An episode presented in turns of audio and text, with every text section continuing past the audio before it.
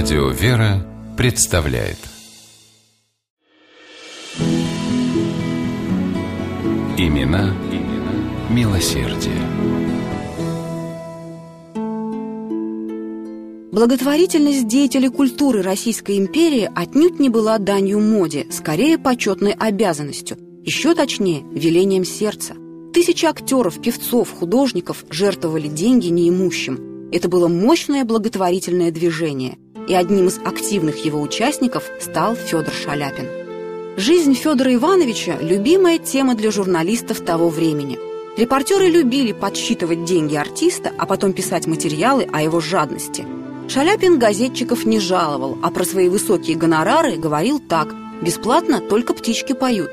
В этой фразе не было ни гонора, ни высокомерия. Шаляпина всегда задевало, что его тяжелую работу люди считают баловством – вот он и запрашивал с организаторов концертов по максимуму и считался самым дорогим артистом России.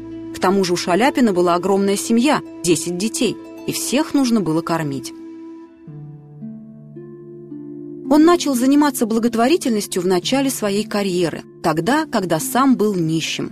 В Тифлисе ученики педагога по вокалу Дмитрия Усатова устроили благотворительную акцию.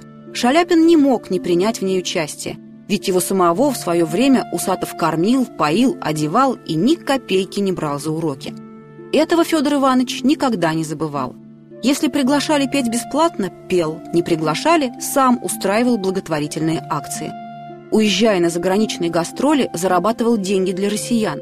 В 1912 году Шаляпин дал концерт в Монте-Карло, получил за него 16 тысяч рублей и отправил их голодающим шести российских губерний.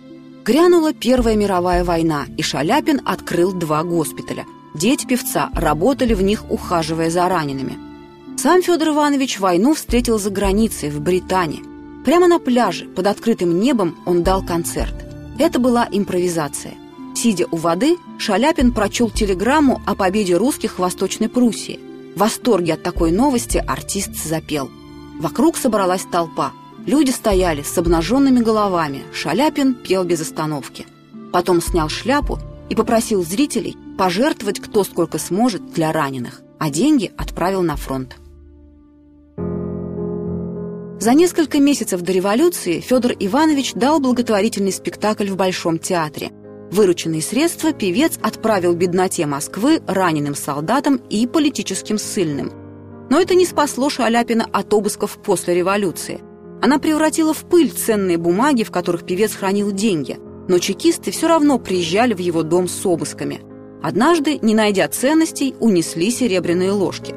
Шаляпин отнесся к этому с юмором и попросил обыскивать его в удобное для него время, с 8 до 9, например.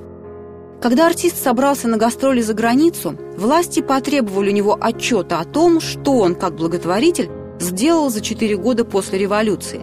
Певец перечислил концерты, указал общую сумму сборов 257 тысяч рублей и приписал.